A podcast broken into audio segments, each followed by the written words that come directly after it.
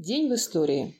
21 августа 1860 года родился Леонид Петрович Радин, русский ученый, изобретатель, революционер, поэт. Автор текста песни «Смело, товарищи, в ногу». После окончания Поливановской гимназии учился на физико-математических факультетах Московского и Санкт-Петербургского университетов. Учился у Дмитрия Ивановича Менделеева, который предложил ему тему для дипломной работы. В 1894-95 годах он реконструировал аппарат для получения оттисков текста – эдисоновский мимеограф, которыми стали снабжать подпольные социал-демократические типографии. В 1895 году была издана и распространена среди рабочих книга Радина «Простое слово о мудреной науке. Начатки химии».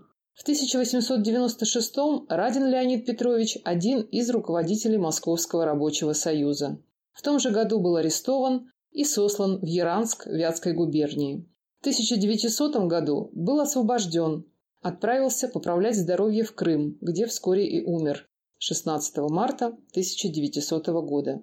Имя Радина носят улицы в Кирове, Яранске и селах Юсова и Кривополянья Липецкой области, расположенных неподалеку от его родного города Раненбурга, ныне Чеплыгина.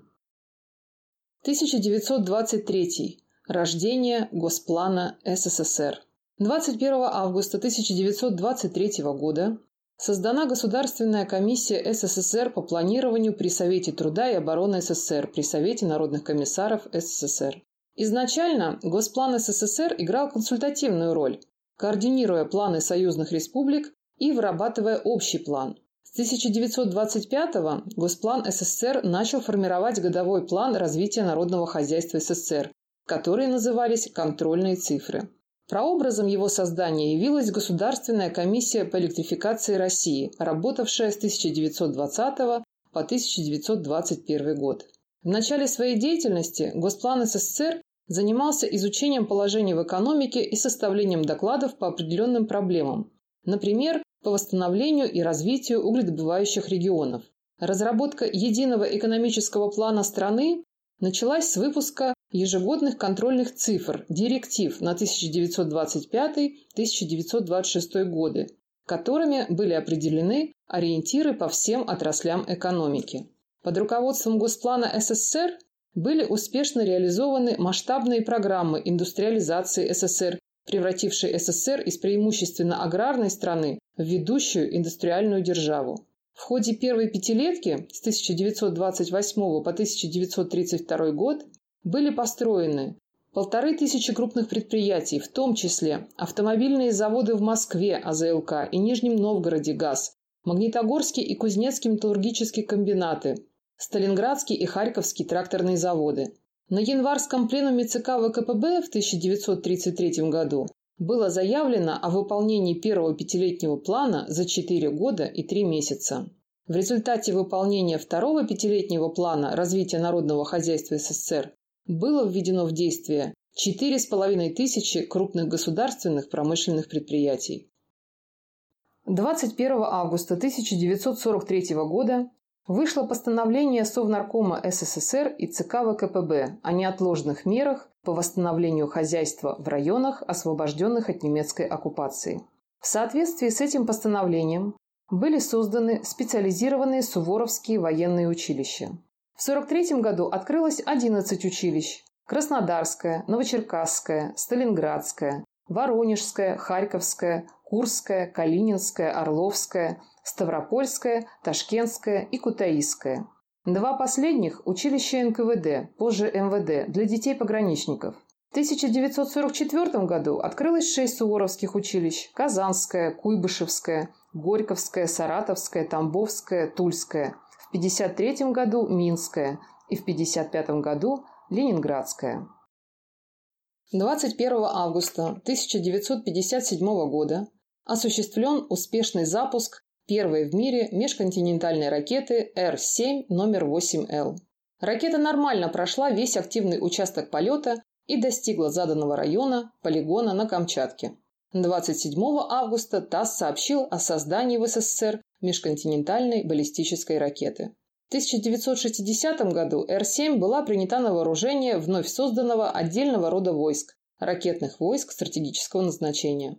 Двухступенчатая «семерка» была способна доставить трехмегатонный ядерный заряд на расстояние 8800 километров. Непосредственным созданием ракеты с индексом Р-7 занималась ЦКБ-1 под руководством Сергея Павловича Королева.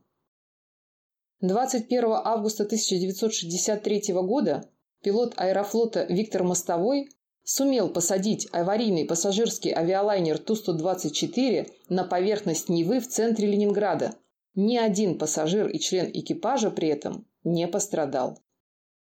В августе 1968 года началась операция «Дунай». Ввод войск стран-участниц Организации Варшавского договора СССР, Болгарии, Венгрии, ГДР и Польши в Чехословакию. Объединенной группировкой до 500 тысяч человек и до 5 тысяч танков командовал генерал Павловский. Основанием для ввода войск стало письмо обращения группы партийных и государственных деятелей Чехословакии правительству СССР и других стран Варшавского договора об оказании интернациональной помощи. 20 августа в 22 часа 15 минут в войска поступил сигнал «Волтава-666» «Вперед!» и в час ночи 21 августа 1968 года части и соединения армии ОВД перешли государственную границу Чехословакии. За 36 часов они заняли страну в центре Европы. 11 сентября 1968 года советские танки покинули Прагу. Это была самая грандиозная по своим масштабам стратегическая военная операция, которую советская армия осуществила в послевоенный период. Ввод в Чехословакию войск стран Варшавского договора был вынужденной мерой, направленной на сохранение единства стран социалистического лагеря, а также на предупреждение выхода войск НАТО к границам СССР. Советские солдаты не были оккупантами и не вели себя как захватчики. Как ни пафосно это звучит, но в августе 1968 года они защищали свою страну на передовых рубежах лагеря социализма. Поставленные армией задачи были выполнены с минимальными потерями.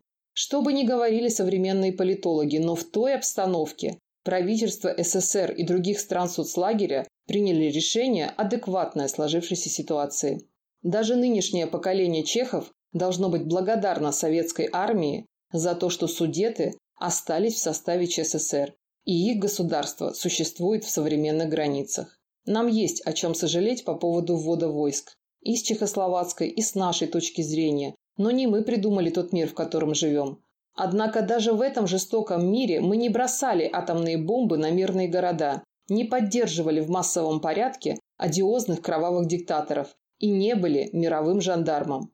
И уж тем более мы не должны позволять бросать в себя камни пропагандистским шестеркам этого жандарма, особенно в нашем собственном доме. В том числе и по поводу пражского августа 68-го.